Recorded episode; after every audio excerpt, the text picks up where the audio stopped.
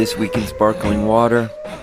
My name is Joachim Eriksson, and I'm the host of This Week in Sparkling Water. This is take two, episode whatever. In take one, I was talking, and then suddenly my heart dropped, and I could not shake that feeling of dread. Like Bo Burnham's That Funny Feeling.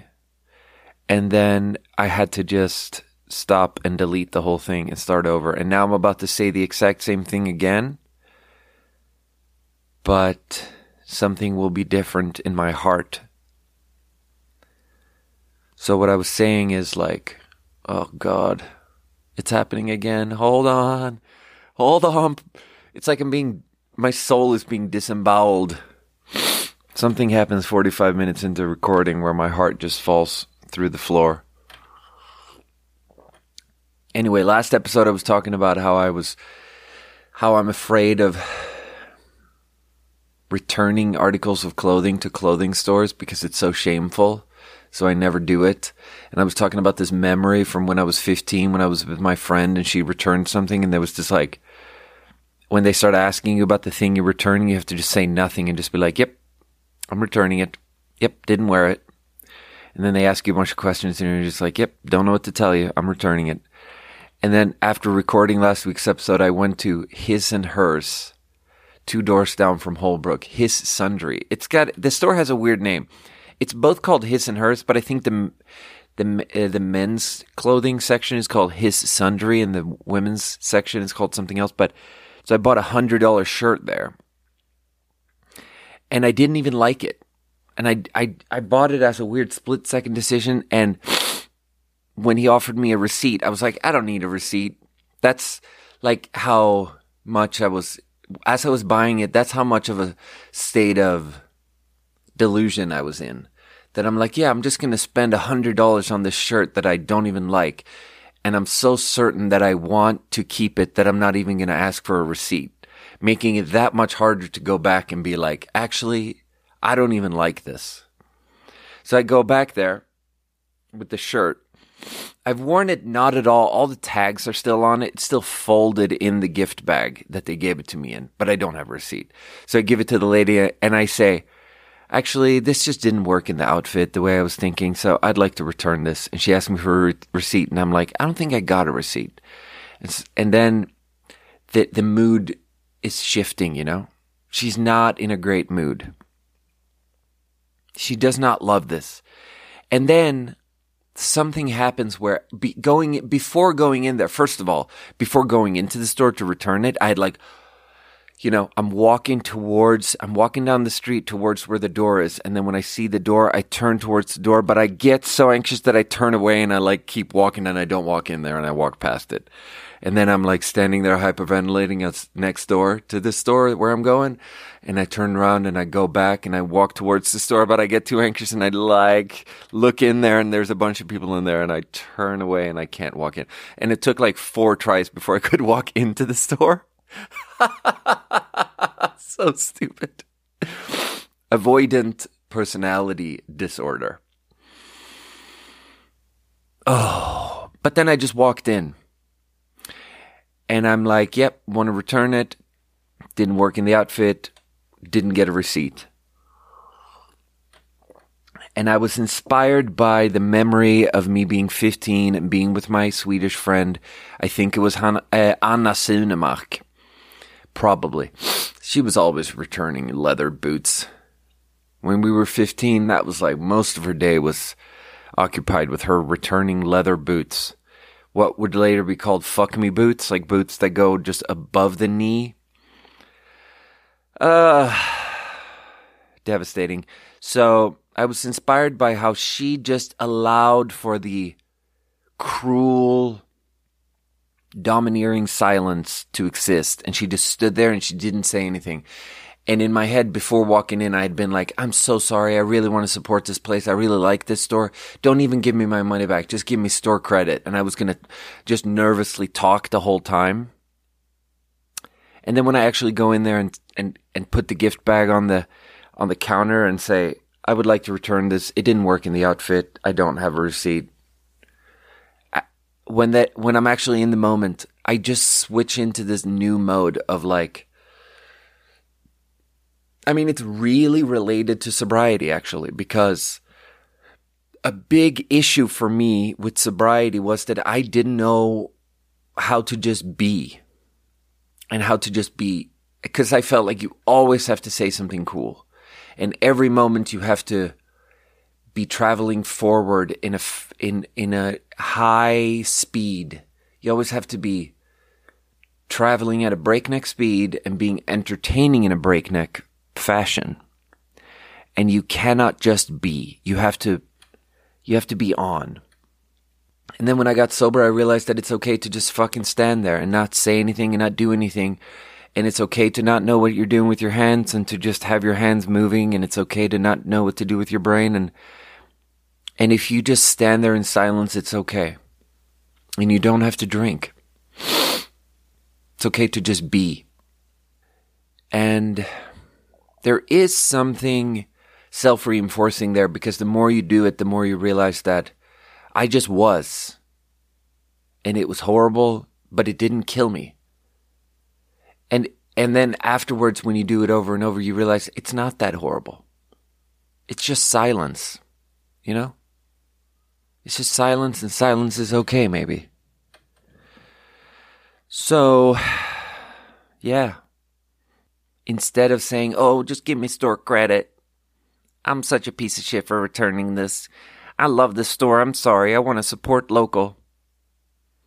Instead, I was just like, I'm going to return this. And she just put all the money back on my credit card. I said nothing, and that was a success. But also, it was a success, but I walked out of it feeling horrible. And now, but then a few days passed, and I realized that it wasn't horrible. It was fine. I think that's where we're at. I it's okay. Yeah, anyway. Maybe I should drink a water. I don't know.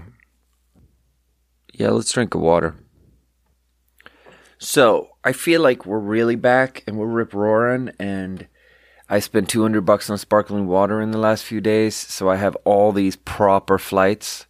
Like this time we're doing lime. So it's no bullshit, it's no like oh, I just have three sparkling waters. They have nothing to do with each other. These are all lime flavored sparkling waters from really interesting brands.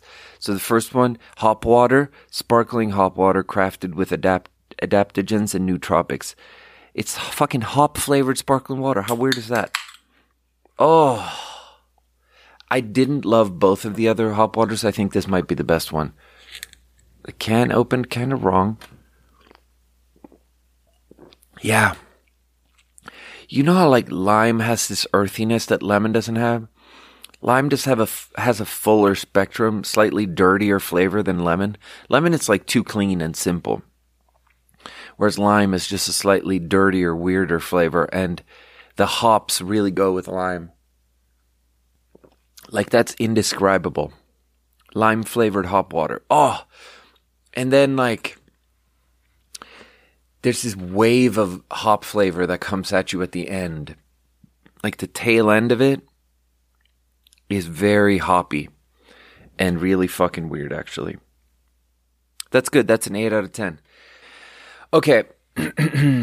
so I think I have to do this a little bit differently because I was sitting here in silence just thinking about this. And I think the problem the problem is that sometimes on the podcast there's stuff I feel like I shouldn't talk about it, but I have to talk about it because it's what I'm thinking about. And so then I have this idea that oh, I'll talk about it last. The stuff that I shouldn't talk about that invades people's privacy and that it's just bad, bad bad gossipy stuff that I shouldn't talk about. I'll just talk about it at the end. And then that way people will no longer be listening, and so then I can get away with it. But the truth is that no one is ever listening, maybe. Nope, that's not right. The truth is that it doesn't matter. The truth is that then I just sit here and I'm just thinking about the stuff I'm going to talk about later, and then I don't. I don't do it properly. So instead, I'm going to do it opposite. I'm going to start out by talking about the stuff I shouldn't talk about. So, thing one I shouldn't talk about. There's 10 different things I shouldn't talk about. Here's number one. I have this friend who grows weed uh, already, as you can tell, that's not something I should be talking about. Um, but it was very, I, we had this thing that happened that I found fascinating. So background here is that the weed industry has collapsed. The price of weed has cratered because they made it very low risk. No one gets in trouble for growing weed. So, and it's a cash crop that you can make a lot of money on. So too many people were attracted into the industry. So too many people threw too much money at it, invested too much and grew too much weed. And suddenly there's too much weed. And then there's a, a, a glut and the price craters. So a pound of weed used to be a thousand bucks. If it's good weed, it's thirteen hundred. If it's bad weed, it's seven hundred. You know, but generally a pound of weed is a thousand bucks, and then now a pound of weed is like three hundred bucks. Um, that's the background. Okay, so I'm talking to this friend of mine who's a weed grower, and then he's um, telling me that he had this incredible experience where he grew some weed and it worked really well. And then he found someone who would buy it for 900 bucks a pound, like three times as much as anyone buys weed for now. Right? You're with me so far? And his girlfriend is there and she's like, bro, you just told me that you weren't going to tell anyone. Why did you tell the Swede? And then he's like, yeah, but I can tell the Swede because he's not involved. He doesn't care. All of his other friends are weed growers. And there's this commiseration thing where like the only, the way weed growers talk to each other now is that it's just like, yeah, everything's fucked. Yeah, we're not making any money. We're just all losing money. We spent all this money on all this equipment and all this land and all this fucking, all of this, these fucking plants and we're just losing money. And the only way to talk for two weed growers to talk is just commiseration. And if you were to say, hey, I actually had a really good experience and I made this incredible deal and I made all this money, everyone would be mad at you. So you can't, so he had this, he was in this situation where he can't actually tell any of his weed growing friends that he had this, like, that he made this incredible deal. But he can tell me, because I don't grow weed. I'm just his friend. And then it made perfect sense to me how he told his girlfriend, "Hey, I'm not going to tell anyone because it'll it it'll be rude. It'll be it, this was such a good deal that it'll be rude for me to tell anyone in the industry." And then it also makes perfect sense. It makes perfect sense that he said that, and it also makes perfect sense to me that he told me. And then I realized that right before he was talking about that, I was talking about my thing. And my thing is the same thing because my thing was I just got a little bit of a promotion and there was like six months of salary negotiation and the salary negotiation went very well. And it well, went so well, in fact, that I have this feeling like I cannot tell anyone I work with how it went because it'll be very rude. So anyone in my life there, which is most of my people, because most of my people are the people I work with, and I can't tell anyone. So I'm telling him the story because we have nothing in common. I can tell him about the salary negotiation and I can give him the actual numbers. I could be like, six months ago, they offered me this thing with this number and I countered with this number. And then months later, they came up with a counteroffer and I did I didn't think it was good enough and then so much time passed that I could come up with a new counter counteroffer that was even higher and blah blah blah and I can tell him the actual numbers because he doesn't care. He's just my friend and he has no contact surface with my world. So all the numbers are just very hypothetical, but you do need to talk to someone about it because if we don't talk to anyone about it, we might make mistakes, you know? Also, it's nice when something goes well you, you have to talk through it to think through it. To think through it, you have to talk about it out loud, aka that's why I have a podcast. And also, when something goes well, it's just very pleasant to tell your friend some good news about your own life. And then there's this line in friendship that if you tell the friend good news, how they react really says a lot about the friendship. And for us who have nothing in common, who can just give each other good news and it can just be good, it's very nice. And so I realized that I had just told him all these numbers about my salary negotiation and how happy I was about it and how I couldn't tell anyone about, in my life about it. And then he tells me about this incredible weed deal he just did. And it's like, there's something there. There's something I find very interesting there because there's something there about the value of friendship when you have nothing in common because there are so many friendships that are situational where you're friends because you are in the same situation. And if it wasn't, all of these things have their own different types of value. There's something beautiful about working on a project together and being deeply different and being people who would never be friends in real life or whatever you want to call it, who would never be friends if it wasn't for the project. And you work together on the project and the, the problem solving together, the co-op problem solving aspect of it is beautiful. And it is two human minds that feel an incredible intimacy because they work on a problem together. And it's a beautiful thing. Be it, you know, amateur theater or be it, you know, you're a tech startup and you're working on something together and you're, you are sleep deprived and you fucking are really invested in something and you try to make it work and you're multiple people and you, you really, really just, put the success of the project before everything. And you use your entire brain for it. And it, it's a beautiful thing. And it might be completely situational. And as soon as the project fails, you might never talk to each other again. And there's a type of value to that friendship that you had in that project. But then there's a different type of value to being two people who are friends and you have nothing in common. You just meet up and you can just you can you can say whatever. It's there's something so beautiful there. And I almost think that the, the friendship where you have nothing in common is the most beautiful friendship. Because there's something there's something delusional about when you're working together on something and you you're friends within the the parameters of the situation where you're not really honest with yourself about how nothing is ever forcing you to be honest about how, hey, if, if it wasn't for this thing, we, we wouldn't, we would never talk. Anyway,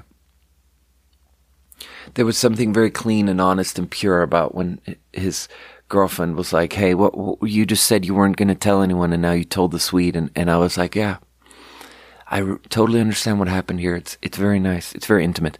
So that's a thing that I shouldn't say to anyone that I just said to you guys, okay? Thing number two that I that I've been thinking about that I um, shouldn't say to anyone. Get ready. I've worked. I've had probably twenty five jobs. Some of them short term. Some of them three four years. And one pattern that I've noticed is that in anything that's successful, people have this tendency to not give a fuck about security or form- formalization. Like I've worked for some tech startups where, you know, you're like a bunch of people that are trying to get a thing going and it's going quite well and you're just so focused on making it work and the whole website is just, you know, there's the customer facing website and then to work on it, you just do the customer facing website.com slash admin and then the password is just password. And so a hundred people or like a dozen people are on it and the password is just password. And you run the entire thing like that. Everything is protected just by you run million dollar businesses where the password to the whole thing is just password. Or like Chef was telling me how he did like uh some sort of charity fucking pop up event at um the dump, which is it, it, the dump is a restaurant called Humpty Dumpty's, and he, so he's cooking in that kitchen, and they have a nine pan in the kitchen, just full to the brim with just cash. And that's how you have to run a business. Like you have to to actually be successful, you have to not be dissuaded by thoughts of how things should be like how things should be secure and how things should be set up properly and formalized and all that stuff. You have to just rip. You have to just let it rip. That's the whole thing. And the dump is successful because they don't give a fuck about security and they just keep all their cash in a tin nine pan on an eye level shelf in the kitchen. There's just a few thousand dollars in a nine pan right there. And that's the money that goes in for the day and it's the money that goes out for the day. And it's like a vendor comes in, then you need to get paid. So you just grab a fistful of dollars from the nine pan and it's just how you let it rip. You know? David Lancashire, successful serial entrepreneurist, starter of Saito, pop up Chinese. He, I, if I told him this, I don't even think he would understand what I'm saying because he's so the successful startup, the successful entrepreneurial mindset is just complete. You, are blind to anything that has to do with security because security doesn't matter. Like the odds that someone is gonna try to come fuck up your shit are actually very low. You can protect the whole thing with just the password password. You can make the password to any, everything password. Because until you're a very large business, no one is going to try to break in. The dump has been a business for decades, and they keep all of their cash in a nine pan. And um, I was thinking about this because, yeah, it's so funny. Oh my god, I wish I could say it. I can't say it. There's just a f- hilarious. Uh, there's just a hilarious security hole in the business where I work now, but I can't say it because it's insane. Because if I say it on the podcast, we're going to get robbed. But there's a funny security hole where you just like the key to everything just is labeled and it says the key to everything and you just hang it on the wall. You know, and it's the key to everything and it's just like right there, not guarded by anything. And that's like and then on the other hand, I have been like when I was trying to start a wine business with Antoine, we did it for like a year and a half. We had a bunch of investment and he just spent so much time on setting up the bookkeeping to be completely bulletproof and having it all be completely up to date and all of our tech security was perfect and you know, all of our taxes were perfectly figured out, even though we were like active in multiple countries and half countries and regions. Like the difference between China and Hong Kong in terms of taxes, it's like one country but two systems. It, there are so many complicated things, and he figured all of it out. And the business failed. You know, because he wasn't, he was too focused on that thing, which isn't, which doesn't matter at all it's not the thing that drives the bottom line. And then I was trying to start a packaging company that I'm shutting down right now. And it was me. And I put a bunch of effort into making us totally compliant. And we were so compliant, and the whole thing failed. I don't want to talk about that. That's depressing. So I watched the show. Now I'm going to talk about restaurant kitchens for a bit. I watched the show The Bear um, which people have been raving about for two months, and people rave about how it's the fidelity to how what it's like in actual kitchens is very very high, like all the equipment and the way, just the lifestyle and the equipment and the look and the issue. So much of it is extremely realistic, but it it has this like uncanny valley aspect to it where because it's so realistic that just tiny little sprinkles of stuff that doesn't make sense become very obvious. It's it's hard. You can't really win, you know. Like if it just had a, if it wasn't realistic at all, I wouldn't worry about it. If everything about kitchen life was wrong in the show, I would just watch it and watch it for what it is. But because almost everything is correct, the few things that aren't correct, like there's one episode where they're all in the kitchen, right? And they got their aprons on and they're cooking. And then they hear this sound from the bathroom and he like runs into the bathroom. And he's supposed to be this like super well trained chef who does everything totally right. And he's so pissed that some of his coworkers are, don't take it seriously and they don't use the language correctly and they don't use proper kitchen language and they don't use proper sanitary methods and they get a bad health department rating and all the shit. And he's supposed to be like, well trained from the best restaurants in the world. But the thing is that if you have a few years of experience in a restaurant, there are certain things that are hard coded in you. And one of them is you never ever go into a bathroom with your apron on. Like, I don't even notice. The apron just, my hand just automatic, my hands automatically take my apron off before I go in the bathroom. Like, it's just a rule. You can never have an apron in a bathroom. That is like literally a written down health department rule, but it's also like just how it's done. You never wear an apron in the bathroom. And then in the show, he just runs into the bathroom with an apron on and then like the toilet explodes and he gets toilet water all over him, including all over his apron. And then later he's wearing the same apron just outside smoking a cigarette. And then later he's just cooking with the same apron. It's like, bro, you just get drenched in toilet water. Um, your apron is soaked with toilet water. Why are you cooking? And then they say, we have to close down. and that's funny because there are there are rules that everyone follows and that you enforce on each other and it's part of the culture to just do it right and enforce it. And then there are other rules which are written rules but everyone as a group we have just all decided in across every restaurant in America we've all just decided that well that's not one of the rules that we follow. And one of the rules that you don't follow anywhere in America because it just doesn't work is that whenever there's a flooding the written health department rule is that you have to close down for the rest of the day because it's just unsanitary.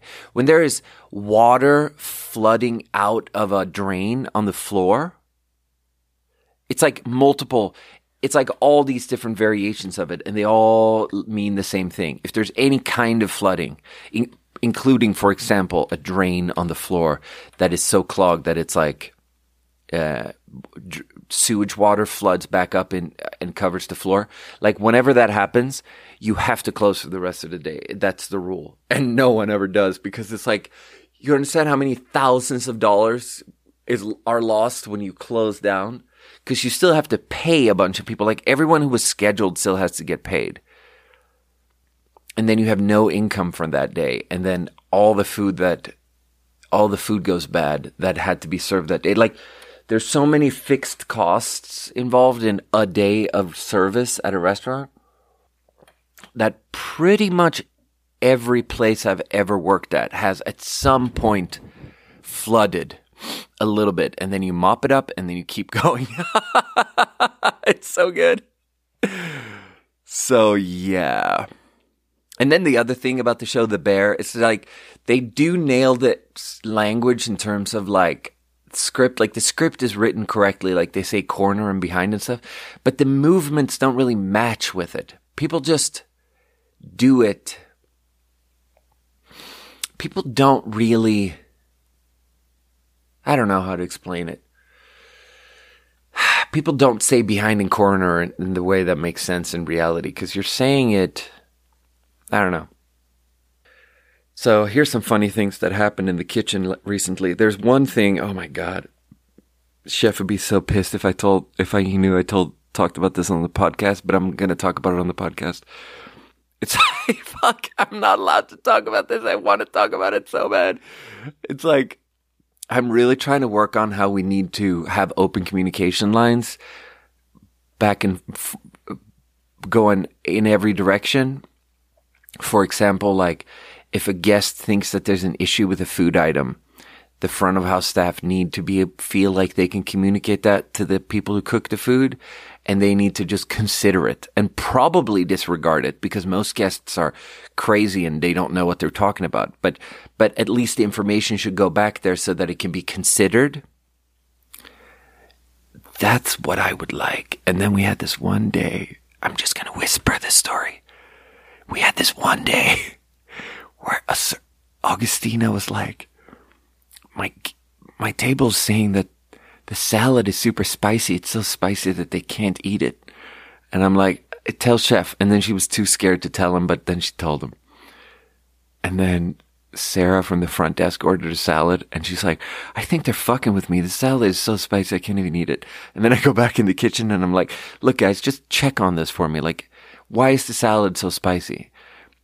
And then they're like screaming at me the way they scream at everyone. the way they scream. It's so funny. The part of the bear where they're just screaming is so real. Like there's just such manic screaming. Oh god. Okay, so they're screaming at me that it's not a spicy salad and I need to shut the fuck up and there's lots of expletives. Oh, I'm crying right now because I shouldn't be talking about this. I'm not allowed to talk about this on the podcast, but I'm going to talk about this.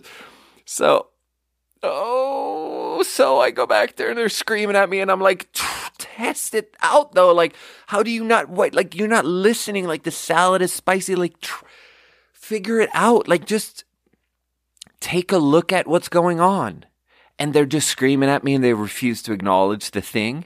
And so I stick my finger out, out and I'm like, put the fucking salad dressing on my finger right now. I want to try it. And they put it on my finger and it's a honey Dijon and I try it and it's super spicy and it's got a habanero type spiciness to it. And I'm trying to explore it. So I'm just asking questions and I'm like, oh God, I'm not allowed to talk about this.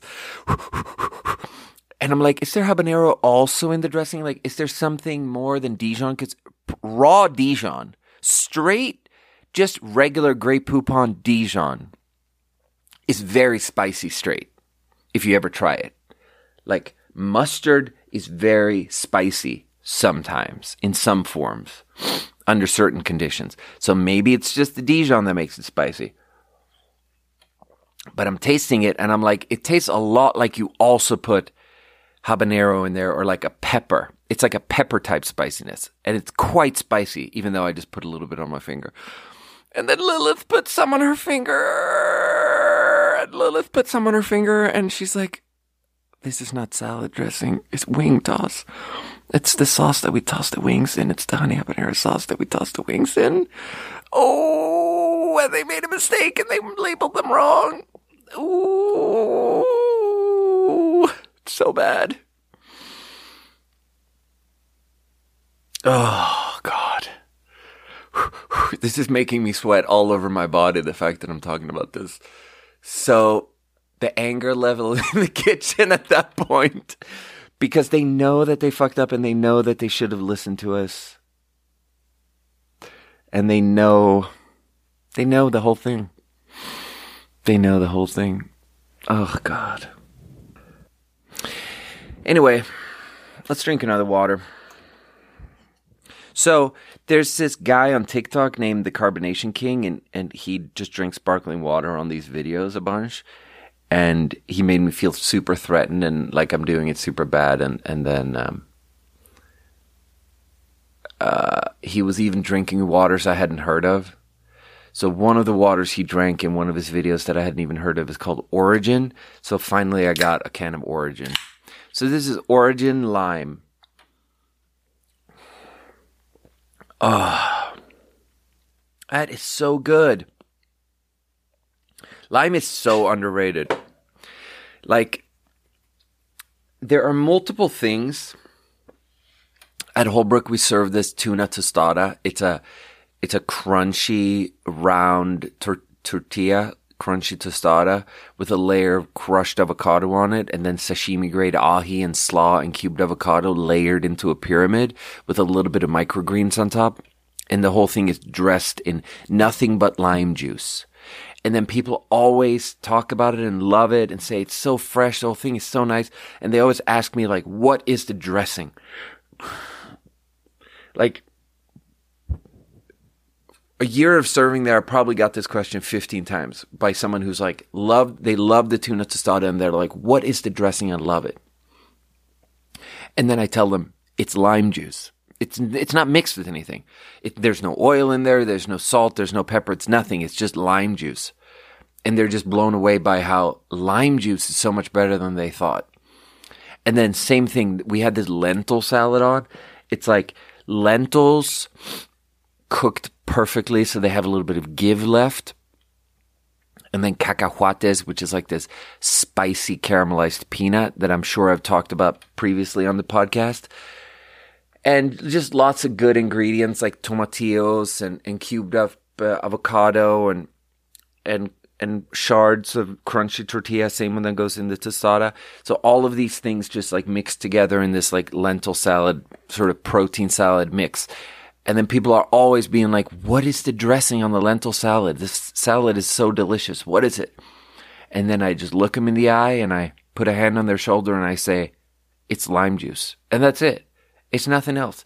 Like lime juice is so underrated and people don't know about lime juice.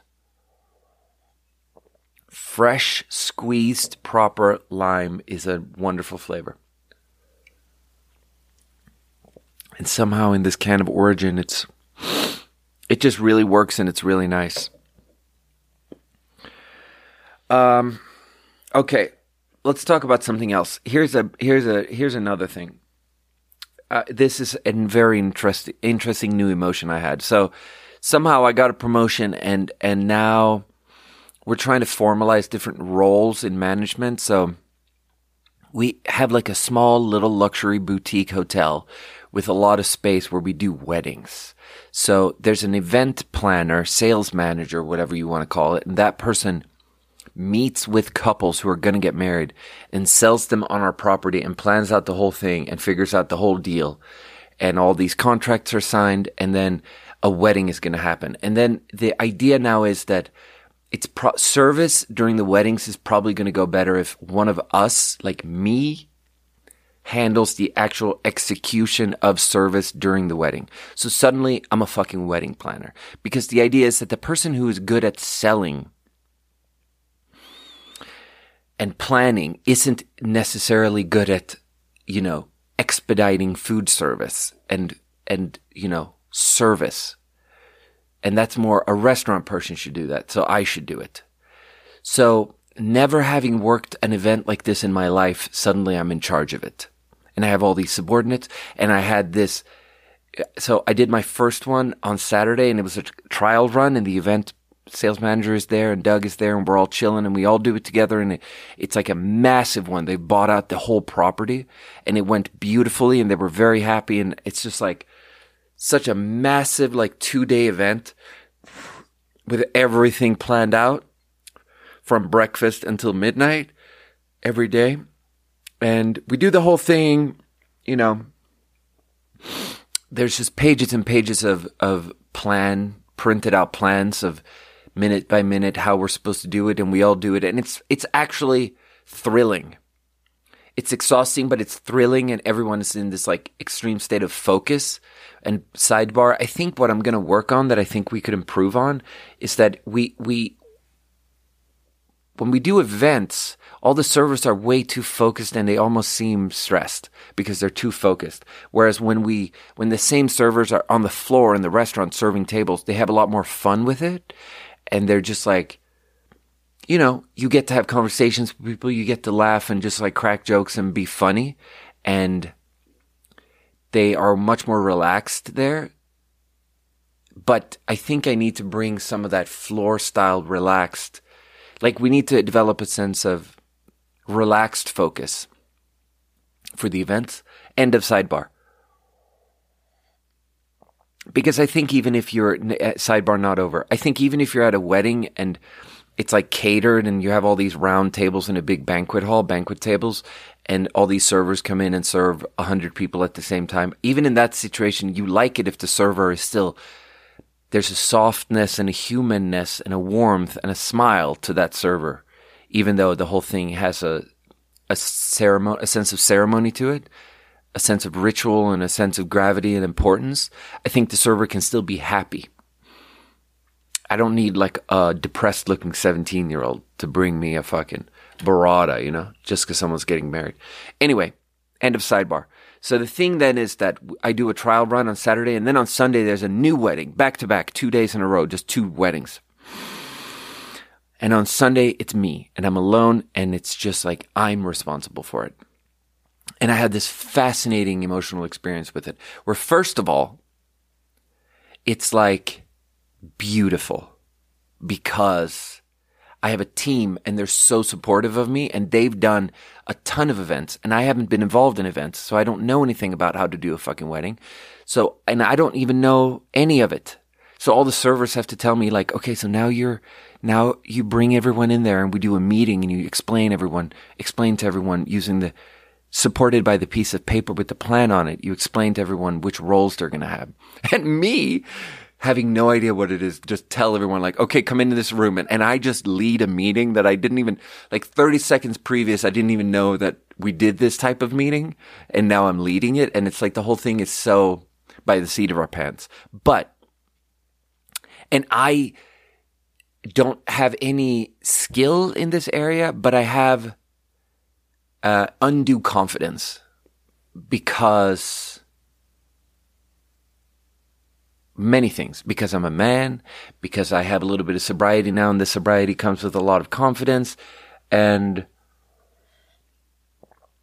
because I'm relaxed and I'm not letting anything get to me, and also all the people know what they're like, all the, my subordinates know what they're supposed to do. You know what I mean?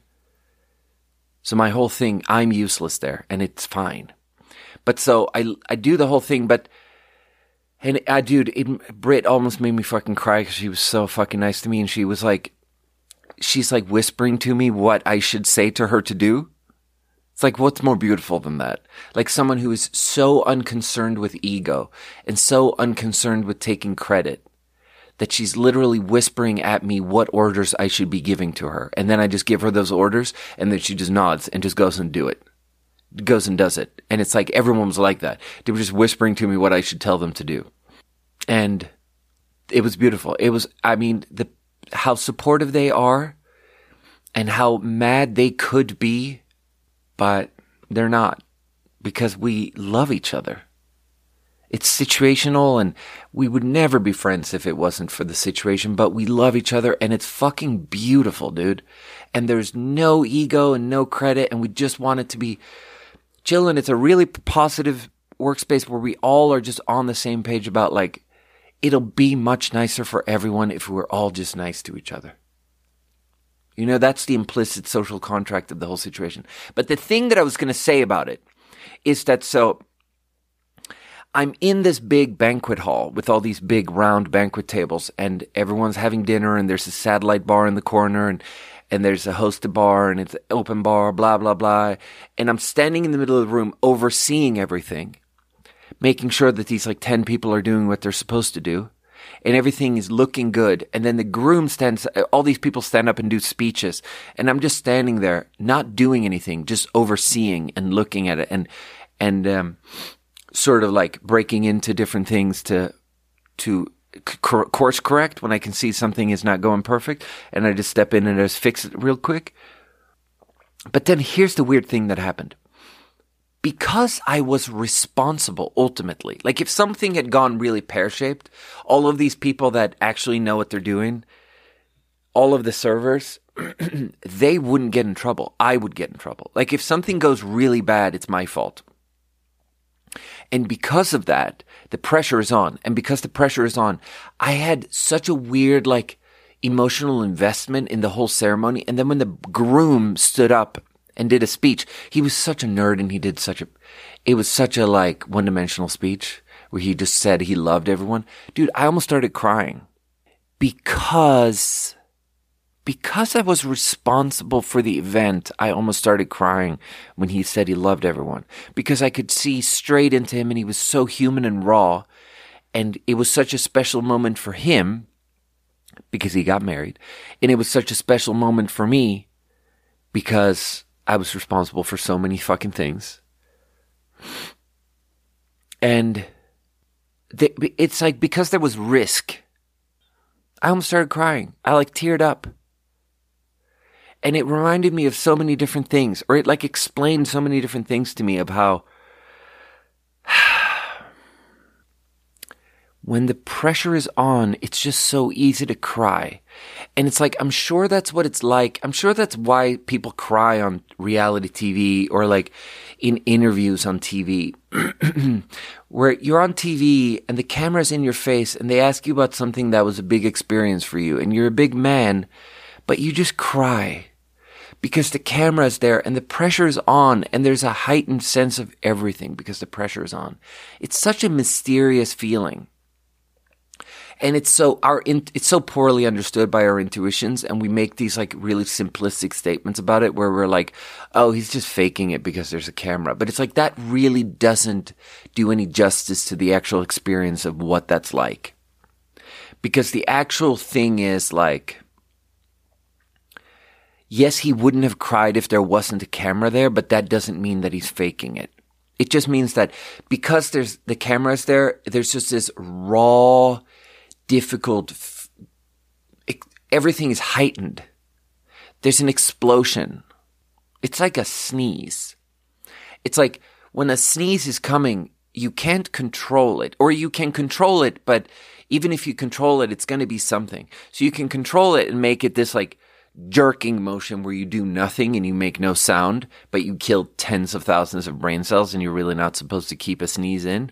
Or you can scream while sneezing like a dad and make it literally the loudest thing ever and it really hurts your throat when you scream while you sneeze. Or you can just sneeze middle of the road average. Whatever it is, the sneeze is going to be something. And that's what the pressure feels like. Like the way a camera is pressure, it's like you can modulate it and you can be an actor and cry a bunch because there's a camera and it can come off as really fakey. But it's not completely fake because you couldn't do it without the camera. There's like a relationship between all these things. Like there's a give and a take and a flow. Like the viewer who looks at the person crying, who thinks that they're faking, doesn't understand that the viewer a lot of energy is coming off of the viewer, and the reason they're crying is because of the energy from you as a viewer. I don't know. There's something there that we really are very bad at understanding. And then at the end of it, I, at the mid, at midnight after this whole night of, of wedding, I was talking to the groom a bunch and he was asking me a bunch of questions and trying to get to know me. And, and he was a little bit, just a tiny bit drunk, but not really and quite emotional and he's just like a very nice guy. And he was just very smart and involved and you could tell that he was and so I said a bunch of things and I was like, yeah, so I actually recently got a promotion and, and this was kind of the first one that I was just completely responsible for. And he was like, kept being like, wow, that's incredible. Like, congratulations on your promotion. And honestly, I was thinking about it afterwards. That is such a bigness of heart to on your wedding day have the bigness of heart to talk to a staff member of the venue where you're getting married and to listen to their thing and to congratulate them on something going on in their life and not making it all about yourself. Like to have the calmness and the bigness of heart of doing that, that's actually quite impressive. It's actually really beautiful. Like it's actually a very, very admirable trait that that man had. Because he really he like repeated he like said a bunch of really nice things to me. And then he asked me if he could give me a hug. And i had this flashback where i was like 3 hours previous i'd been tearing up listening to his speech. And i had had this foreshadowing thought where i was like i hope at some point i can ask him like if i can give him a hug. Because i really want to give him a hug. And then he asked me if he could give me a hug. And it's like he was like, Can I give you a hug? Is that inappropriate? And I was like, No, I want you to give me a hug. And we hugged. And I didn't have the wherewithal and like the language to really describe all the things that it meant to me and how I had foreshadowed that moment in my mind and how I'd already thought about hugging him. I didn't even say that. But it's like maybe you don't have to say everything. Maybe it's okay. And then his wife came up to me and was all teary eyed and said all these things about how much she appreciated everything. And then she also asked me if she could hug me. And the, the heightened sense of emotion from the risk and the pressure of responsibility together with the hugging made it like one of the most deeply emotional moments of my entire life. You know, I've never been responsible for anything, you know? That's the truth. I've never been responsible for anything. I've always been super self sabotaging and super judgy about it. I've always been like, nah, people who, who are responsible for shit, they're fucking fakers. They're lame. They're just frauds. That just means you're part of this like bullshit capitalist machine. I don't want to be a phony and then you're just alone all the time and you never do anything and you never succeed with anything and you just reject everything and you're just judgy about anyone who does anything and you're just judgy all the time and and then when you just let go of all of that and just become part of something and choose to care for you for that's the first time I realized what it means to be a human to work and to do stuff. Yeah. I don't know. I don't know, brother. On Saturday I ordered food and um Lilith screamed at me and she was like, Why would you do that? Why would you order food in the middle of the rush? And I look at the clock and it's 15 minutes till we're closing and it's definitely not in the middle of the rush. I don't know why I just thought of that. It's just so funny. Why would you do that in the middle of the rush? It's, Lilith, we're closing in 15 minutes. Whenever you order food, Lilith is gonna, Lilith is gonna be pissed. You can't win. So yesterday I drove to Yuba City and I got vaccinated again. Now look at this, bro. COVID, I'm competitive with COVID. COVID is a competition and I'm winning. I have now gotten four vaccine shots and I have had COVID zero times and I am winning. There's been so many times when everyone else is sick and I'm the only person who's not sick and I make a lot of money. I made a lot of money on this on this here pandemic and um, I was telling Madison about this yesterday and it's that's making me feel shitty because I'm about to repeat myself but it's it's whatever I'm to do it. It's um I go, I drive all the way to Yuba City because they don't have the new Omicron updated fucking variant specific booster. They don't have it in Grass Valley yet. So I drive all the way to Yuba City. I drive an hour and five minutes to a Rite Aid in the fucking ghetto. And I roll up there and she's like, yeah, I need your ID and stuff. Is this your second shot, third shot, seventh? And she, that's what she said. And she chuckles to herself, this nurse at the Rite Aid between the behind the glass. And she, and she chuckles and I really appreciated that moment because it it showed me that now we are allowed to have fun with this. You know, we're all over it and we're allowed to have fun with it because in the beginning of the pandemic, it was very morose. And we were all very you had to take it so serious. And you it was like we were policing what we're allowed to feel about it. And I don't I think what I think about life and society and being in a group, humans living together in a group. I think what I feel about it is as a group, we have to decide, the majority has to decide what we're going to do. But the majority shouldn't be deciding what, how you feel about it. Like you're allowed to be pissed off. If you're in the minority and you didn't want us to do this, you're allowed to be pissed off about it. But there was something in the pandemic where we weren't only saying to everyone, hey, you have to wear a mask and you got to vaccinate in a sec here when we get a vax going. We were also saying, and also you have to be really fucking sad all the time and you have to take it really seriously and you're not allowed to have fun with it. So no one had fun with it and no one was allowed to have fun with it. And then because we weren't allowed to have fun with it, as if people aren't always dying. Yes, the pandemic has killed a million Americans and millions and millions of people across the world. But hey, guess what? Millions and millions of people die all the time. Life is, life was always suffering. The whole point is that we still have to have fun with it. But it's like because we weren't allowed to have fun with it, people got so mad. The people who don't believe in it got, just got so angry. And now at least we've gotten to this like bored equilibrium where people die and you're allowed to have fun with it. Yeah. So the lady was like, Is this your second or third or seventh vaccine shot? And she chuckled for herself, and I was like, Yeah, huh. This is my fourth one. And uh, it's like, because there are these, I'm sure every, there's so many jokes about how it, how we we're going to need infinite boosters and there's now a subscription model healthcare system and and all of this and and um, yeah and when she says seventh subconsciously she's referring to all those internet skits where it's like, do you have proof of your 25 shots and everything? And, and it's fine. And, um, and then I drive around Yuba City. And honestly, I have a soft spot in my heart for Yuba City. Because Yuba City is, I've said this before, it is a real shithole of a town, but it's also beautiful.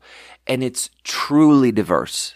Like in a, whatever statistical model you want. Like, there's a lot of statistical metrics where you can say that Yuba City might be one of the most diverse places in the whole world.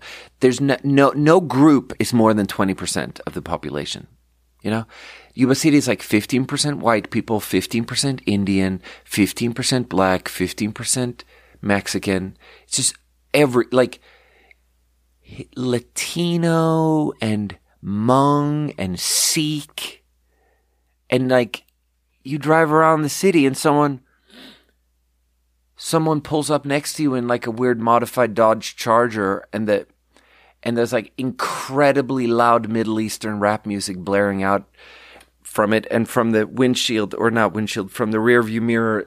He's got like a Sikh you know the weird Sikh golden fucking two knives dangling from the rearview mirror and it's just like a truly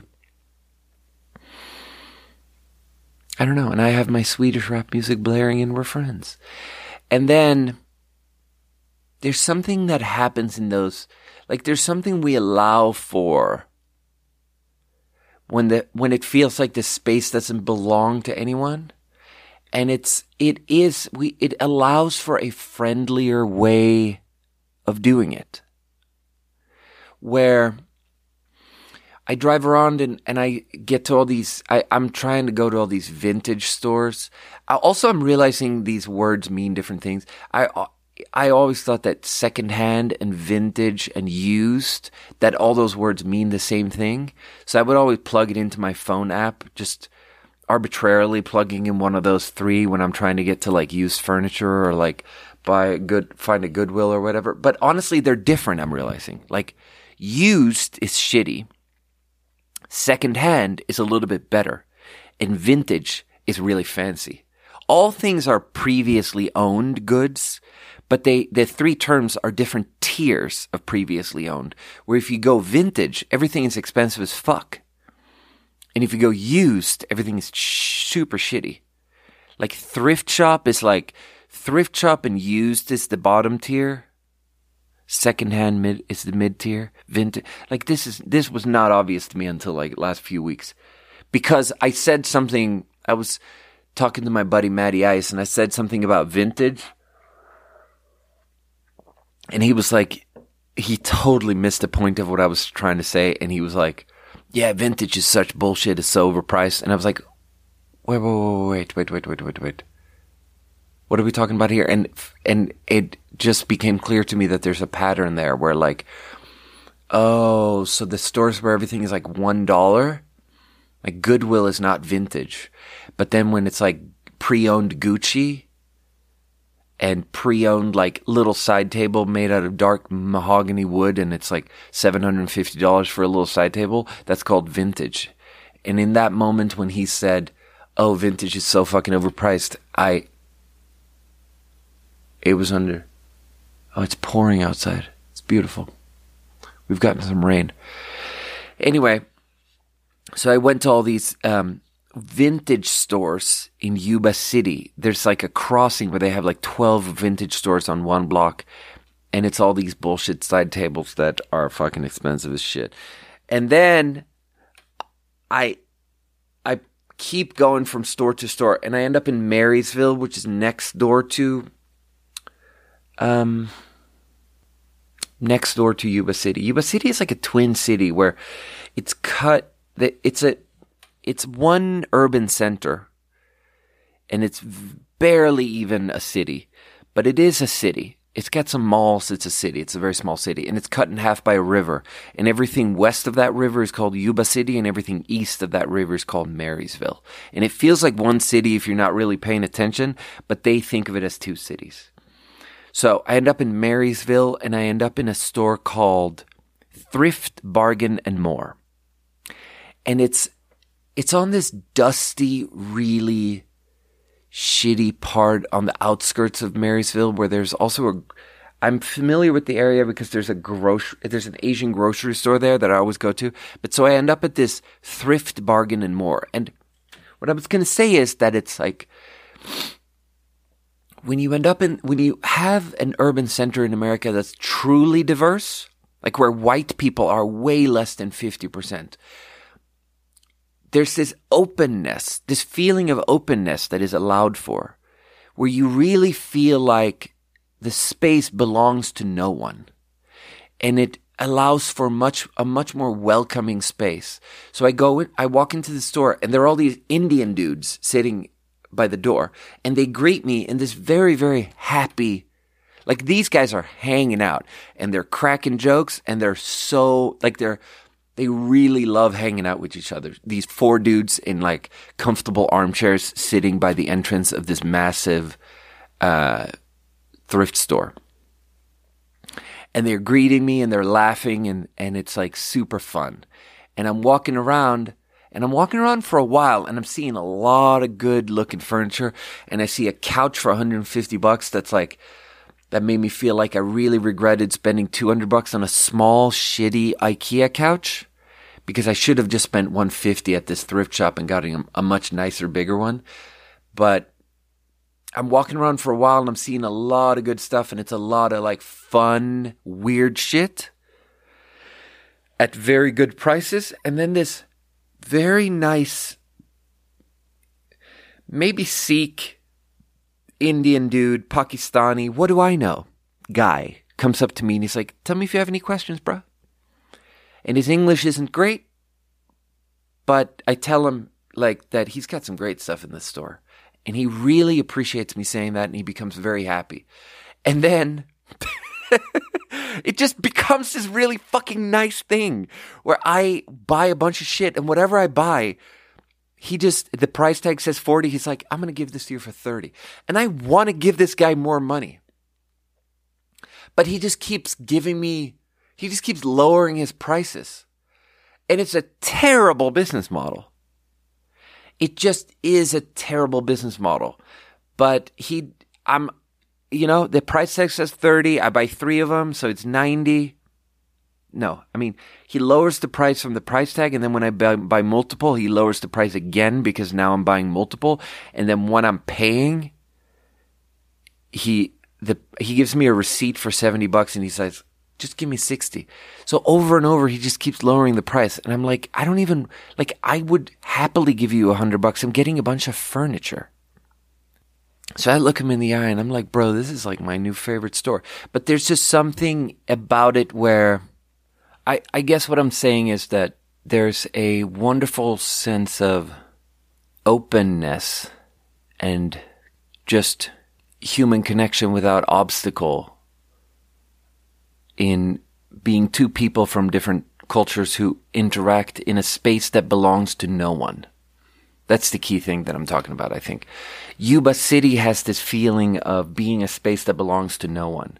Because there's something, like when you're in a city that very clearly belongs to the white people, like when you're in a place where there's 70% or 80% or more white people, the space belongs to the white people and there is just like a loud ambient noise, like just a ringing noise of white culture in the background that like overpowers everything. And then you look, you can talk to an Indian guy and it can be all good and it's fine, but there's just a different level of joy and openness and experimentation that comes with and here, I want to be careful not to make this about, it's not about white people. It's not that there's a problem with white people.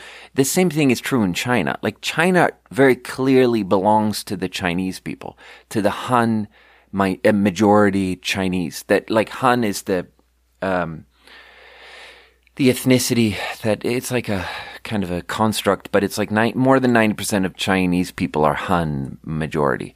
And then eight, the remaining eight or something percent are 52 different minor, minorities.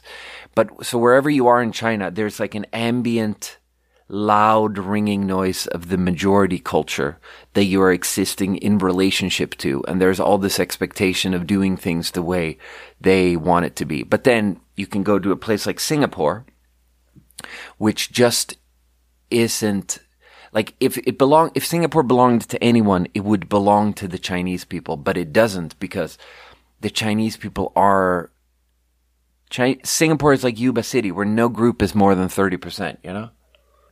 It's a pluralistic thing like that.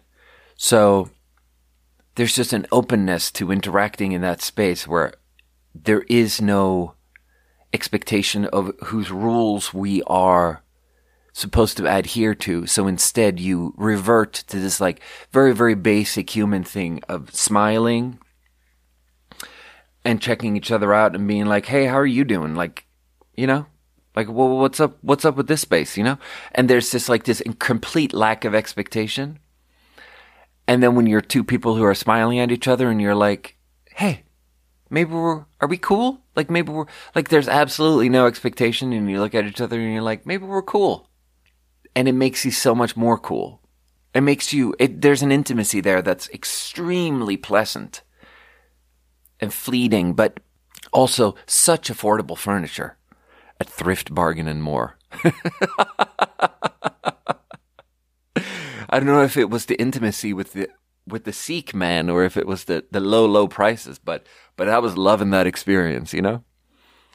And then he like made I was trying to carry the my furniture into my truck and he like, no, no, no, no, and he like wrestled it out of my arms and r- eh, insisted on carrying all the stuff for me. There was just so many acts of hospitality, universal human hospitality, and like bad business sense, like terrible business sense. Like I'm here and I'm trying to give him money and he just won't take my money. At every turn, he just kept giving me money back. Something wonderful there. Something so wonderful there and then I just go up the street to this Asian store where I I always go there and I buy condiments and frozen goods and Asian food to like cook. But then it's like this cool Asian grocery store where where they actually will cook food for you in the back of the grocery store. And there's this big sign that says no dine in, only takeout. So it's like a grocery store. So you're not allowed to sit in the grocery store and eat, but they will serve you some food and put it in a styrofoam box for you and you can get it to go. And it's like really dinky, and I've been in there and bought bought um, you know groceries many times, but I've never. And every time I'm pissed because I'm like, oh, I just ate. I wish I could eat here because the food is probably really good in this in this like weird, dusty, empty part of the the grocery store is called. I have no idea how to pronounce it. It's P H O O J, which is just such a weird word. And then it's Y W G. Lee. I'm going to name this episode this because it's like impossible to, it's quite impossible for me to say it to you. But it's like Pyongyang Lee, you know? Who knows how that's pronounced? And I've Googled it because I'm fascinated by it because it's so clearly not Chinese. And me and my buddy Sebastian, we've always had this little uh, hobby of being interested in Asian names and how the romanization of Asian names, first of all, their own, they are all kind of in the, a constant state of losing their own written languages because of wars and, and, uh, you know, different conquerors deciding that now the population can only write in this language and now they are only allowed to do this written language. And then in the end it always reverts to chinese characters because um, in the end the house always wins you know the chinese there's always more chinese people in the world. So they always in the end the chinese people always roll up on you. Wherever you are in asia at some point the chinese are going to come in and be like now you can only write in chinese characters. So the romanization of Chinese, of asian languages is fascinating because it's um, it's a it's a snapshot of like you can take an uh, I've talked about this on the podcast many times before so let me just do the the summarized version because I find it so fascinating. You can take like a Chinese um no, I keep saying Chinese, an Asian Southeast Asian people with their own language and their own like disappearing written language and their own dialect and their own slang and all of this stuff. And then, depending on when they left their country and wandered into the Western world, depending on what what decade they enter the Western world, they will Romanize using our language, like our alphabet. They will write their own name with our alphabet differently. So depending on like, you you can see, you can know what decade they entered America based on how they wrote their Asian last name in alphabet letters which is fascinating to me. But so then, knowing, having seen lots of different Asian names and stuff written in an alphabet, I'm just fascinated by this name because it's so fucking different from anything I've ever seen. And I've Googled it, and it turns out that I think it's Hmong. And Hmong is spelled like H M O N G, Hmong. And the Hmong are some sort of Southeast Asian minority people that are maybe in Vietnam and southern China and stuff. And and now for some reason they have just posted up in, in the northern parts of the central Californian valley. And they're big into agriculture and in the last few decades. They're really big in weed. I've heard of these big valleys somewhere here in the northern foot, foothills, foothills of Northern California, north of here, I think, where the Hmong are just, they, it's just, as far as the eye can see, it's just greenhouses and greenhouses of Hmong people growing weed. And then they had this grocery store in Ma- uh, Marysville. And so I go in there, and for the first time, I ordered food. And I, I was coming off the high of having talked a bunch with this Indian man and having had this like strange sense of intimacy with the Indian man because we are allowed to just meet as two pure souls in a space that doesn't belong to the white people. Because we're on we're in a dusty, forgotten corner that that the white people just deemed not valuable enough to colonize, I think. Which is why it's just abandoned. And the the the fact that it's abandoned is why it's so free. You know? And so I'm coming off the high of, of me and the Sikh man, and I'm wandering into this Asian grocery store, and I go straight, I beeline to the back of it where I've seen them cook food, and I'm and I'm in there and I'm starving. At, it's like 4:30 p.m. I haven't had any food, and I'm excited because I'm about to order food for the first time in this grocery store. And there's this like nice Asian lady back there, and she is. She doesn't say hi. She doesn't say anything. she starts off like this. She goes, She has an appointment. So it's like, she can't cook. I'm sorry. I'm sorry, but she has an appointment. And then she's saying this to me. She has an appointment, so she can't, you know, she can't do it. And I'm not sure what she's talking about, but I immediately feel good about this because she thinks I know what's going on here, which is the opposite of realizing that people think you're an idiot. so she's immediately going into something where she's assuming that I know what's going on, which makes me feel like it must seem like I seem like I know what's going on. So she's saying these things about like she she has an appointment. So I'm trying to puzzle together what's going on. So apparently there's this like lady with perfect English who's clearly just like an American, Asian American lady who no who takes your order. And then there's some Asian lady who doesn't speak English who cooks all the food. And apparently the Asian lady who cooks all the food has an appointment. so she can't cook. So I'm saying, so I'm asking the lady, like, so does that mean I can't, I can't order? You, guys are closed. Is that what you're saying? And then she's like, no, it depends on what you order. So I'm looking at the menu and I'm like, hey, I'm chilling. Like, I'll order whatever. Like, uh, just tell me what you can cook and I'll order one of those things. And she's like, well, it depends. So I just look at the menu and I'm like, what about a fried rice? Like, could you make me a fried rice? And she's like, totally. I could make you a fried rice. And the whole thing, it's like, I'm sorry, but she has an appointment. And it's, I don't know. I've been th- for some reason I've been thinking a lot about the word appointment recently because it's such a funny, vague term that can mean whatever, and it's it reminded me of how Soleil and me in the last week we've had this. Um, we've been texting a lot about making fun of. I make fun of her because sometimes at work she has to suddenly leave and she's like, I have an appointment. But it's really that she's a dog walker and she has to walk these dogs, but she makes it sound like she has a dentist appointment. So she makes it sound like it's real set in stone and important and it's a dentist or medical thing, but really she has to let these dogs out so they can pee. So I'll text her and be like, Soleil, you, Soleil has to leave work because she has to let her dentist out so her dentist can pee, you know? Soleil can't, Soleil is late for work because her dentist shit the bed and she has to clean it up. And Soleil has an appointment, you know? the word appointment is a funny, vague term because it can mean anything.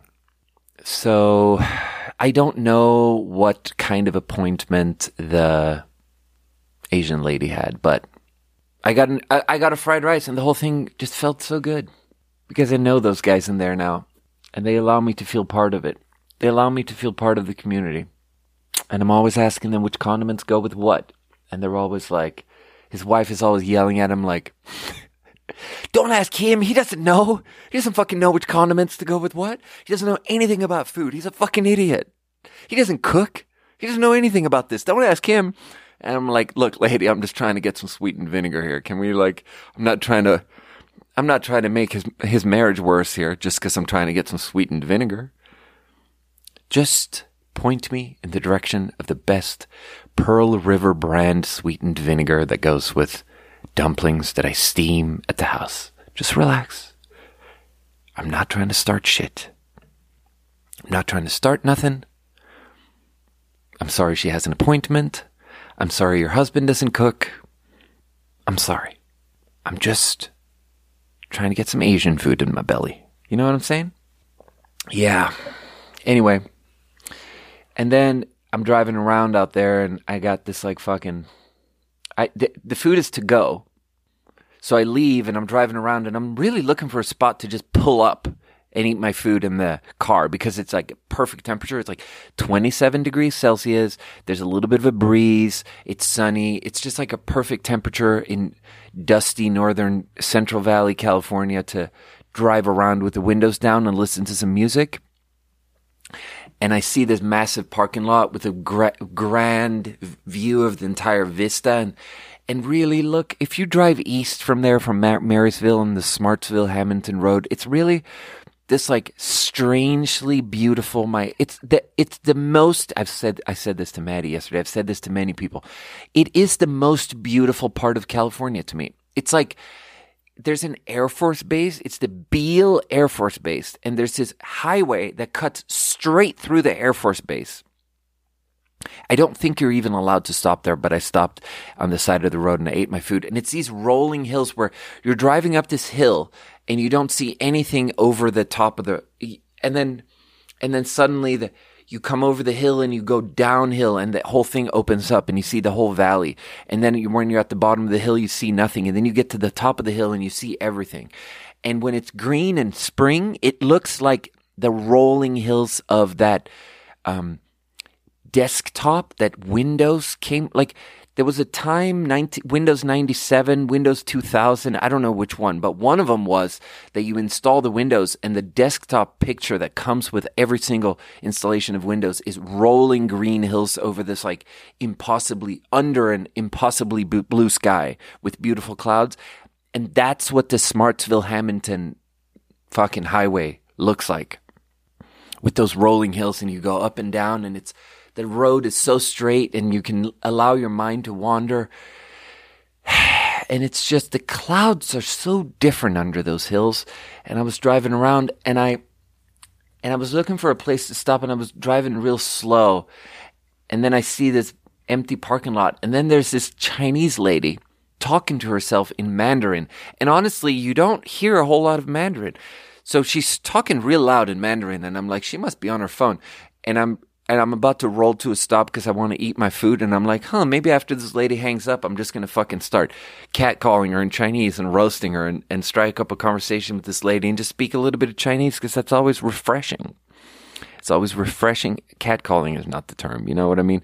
But I, maybe I'll just like gonna surprise this lady with speaking Chinese to her, and we're gonna have a, a nice conversation while I eat this like fried rice that I made sure to ask for chili oil on the side for. You know what's better than when you order fried rice and and you ask for prawns and they add these big prawns and then you ask to add broccoli so it's healthy and then you get chili oil on it and somehow when the way they do it it's something about the stiffness of the rice because the rice is from yesterday. It's something about the perfect level of oil, but I can never get it good at the house. Like when I make fried rice myself, it's never that good. It's never as good as the way they do it in a big wok pan with a fire, like a real gas stovetop, open flame gas stovetop in a big old wok with a loud, loud all metal spatula banging in there, always banging on the side of the wok. Like, how do they get it so good? I can never get it that good. So I'm about to eat my food and I'm rolling to a stop and I'm I'm about to pull up next to this Chinese lady screaming into a phone. And then I fucking realized that this lady's speaking to herself in, in Mandarin. She's definitely not on the phone. She's homeless and she's crazy. And everything she owns is in a little rolly cart next to her. And she's crazy. And she's in the middle of a psychotic breakdown and she's hallucinating. And she's talking about Trump in Mandarin. And so my so I'm rolling to a slow I'm rolling to a you know, I'm driving slower and slower, about to stop the car, and then I realize she's crazy and I speed up again and I'm like, let's find somewhere else to let's find someone else somewhere else to eat my fried rice.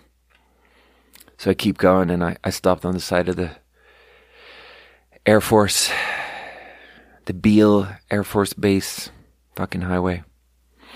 And I ate my rice under that impossibly blue sky. Because I don't want some Chinese lady to just like jump in the window, get in my car. That would be terrifying. Let's drink a water. All right, so this is a spindrift lime Sparkling water and real squeezed fruit. That's what all the spindrifts say. Yep, that's it. That's what they all say underneath. So this is just, they squeezed two limes into eight cans of sparkling water. Ah, that's pretty good. Now, the surprising thing here is that the other two, even though this is nothing added. It's just lime. Somehow the other ones are just fresher. It's just a realer lime. Some of these spindrifts are amazing, like the pineapple spindrift is some of the best water in the whole world. But this lime spindrift, nah. That's a five out of ten. Somehow that lime feels fakey and metallic and not not fresh. Ah. So, you know, I was driving to work two days ago, and I have this experience a lot where the way my anxious mind works is that I um, I'm driving to work, and then there's a big branch on the road, and I swerve, and I'm at the part where the the highway comes down around the highway Highway 49 snakes down into the bottom of the valley, and then there's a river over the Yuba River, and then it snakes up on the other side of the the mountainside, and it and the whole valley, it's just, there's no cell phone reception. So in my mind, I'm like, Jesus Christ, if I had hit that branch, I would have gotten a flat tire and I'm on my way to work and I don't have any cell phone reception here and I don't know how to change out a tire. So then after that happens, even though I don't hit the branch, right? And I don't get a flat tire, for the rest of the drive, I just sit there with no music and I'm just sitting in silence in my car driving to work, fleshing out the entire worst case scenario of like, if I'd hit that branch, I would be walking for hours trying to get someone to stop to help me change my tire or walking all the way into town for hours while my truck is on the side of the road in a spot where it's probably going to get hit. And I'm just like fleshing out all the aspects of it, how it's like my, I'm going to lose my job because I'm going to be late for work and I'm going to lose thousands of dollars because someone's going to steal my truck, and I'm going to get lost. and I'm gonna like get attacked by a wild animal and it's gonna get dark. And and I and I flesh out every single like just because there's a split second where something bad almost happens, my mind gets hung up on that and then I think about that bad thing that could have happened that didn't happen and I think about it for an entire day. And it takes over my entire emotional life there. And that's what it's like to be me. And I'm certain that's what it's like to be a lot of people, and I'm sure I'm not special. And it's a funny little kink there in the in the human mind. It's a funny little kink. That's what it's like. Yeah. You know, there was another thing I was thinking about about the TV show The Bear because it has a lot of fun footage. It's actually a show that's trying to be a lot of things. It's both trying to be this like real flagship sort of um, important seminal piece for people working in kitchens where it's like incredibly it really connects with the realness of working in a kitchen and the high fidelity that I already mentioned to the fidelity to what it actually looks like. But then it also tries to be this truly Chicago show where it like shows all this like iconic Chicago. It has all these Chicago sayings and all these Chicago characters and all these Chicago cityscapes and corners and the L train and all these things that people in Chicago think are iconic and uniquely Chicago. And then it shows multiple times, it shows these one, like these, this bubbly, weird.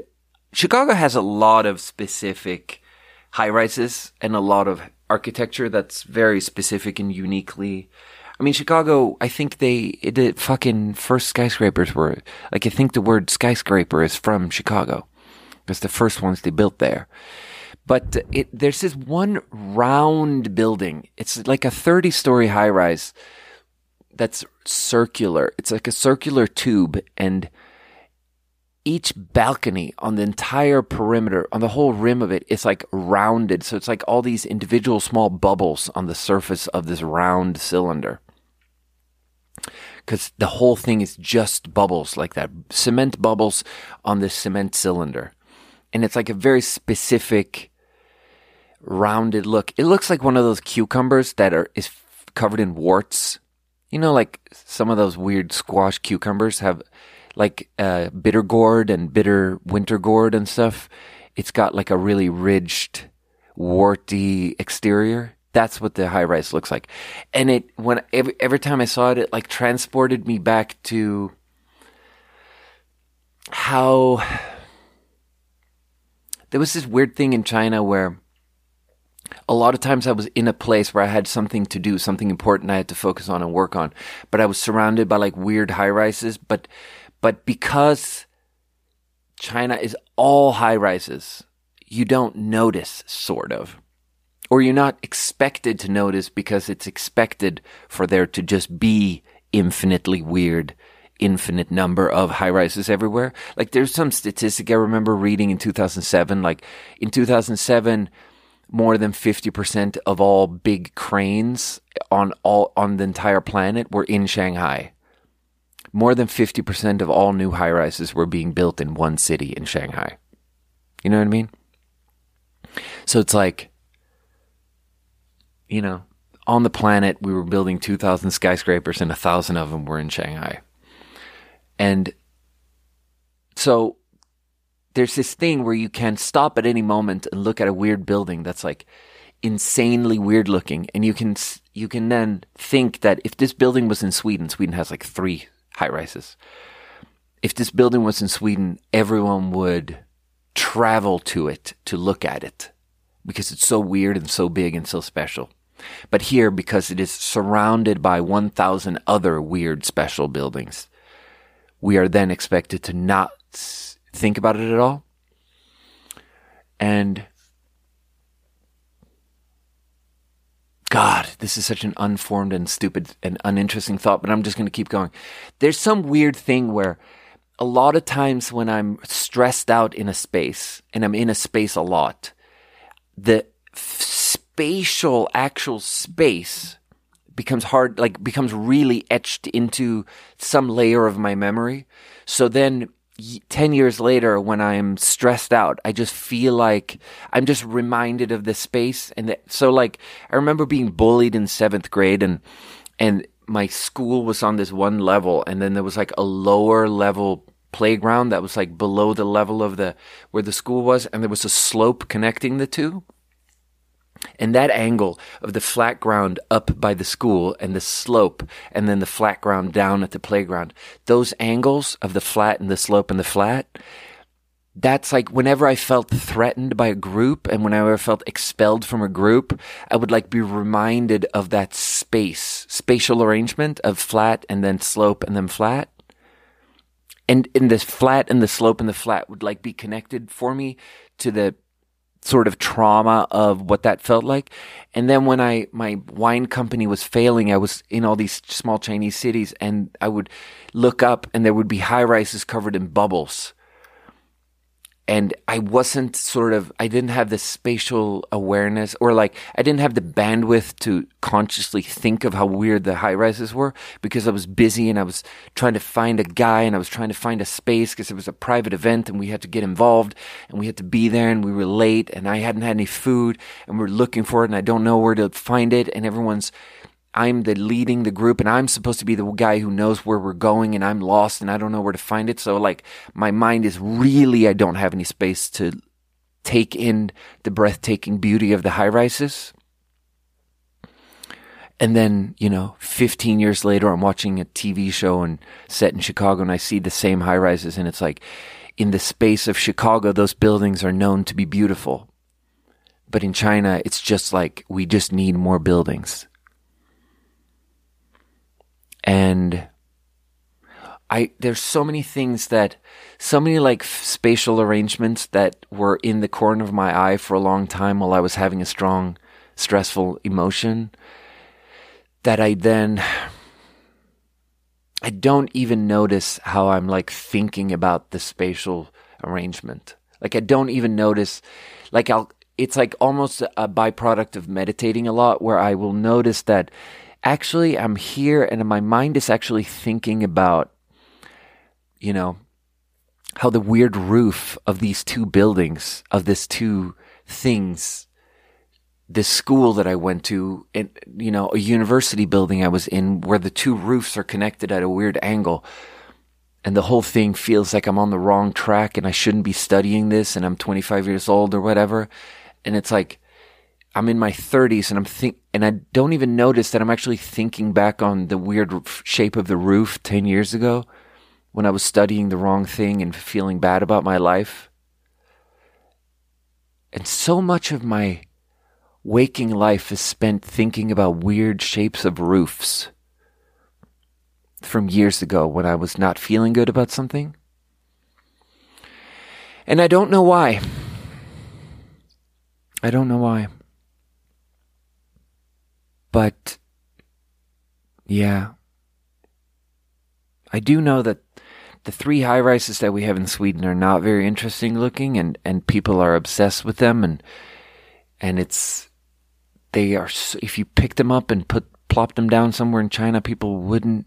People would be like, yeah, that's that's invisible, because that's absolutely nothing compared to the thousand things that are around it and that has made me feel judgy about Swedish people who think that turning torso is an interesting building because it's not. Or there's this one building called Kronprinsen, which means the crown prince. For a long time, it was the tallest building in Malmo up until the 90s. It's just like the most basic looking, I think it's called international style, is what that style of high rise is called, where it's just like glass. It's just mostly glass window, flat surface glass window. And, uh, you know, for decades, people would analyze the look of that building, and really there was nothing to analyze. Really, it was just a story about how there's enough space for us to live without building high rises. That's all there is to say about it. Yeah there's a lot of weird shaped roofs that were in the corner of my eye while I was um, stressed out that I will never stop thinking about. Okay, that's the end of the episode. Wow, that's a meandering episode. I love you guys. Thank you for listening.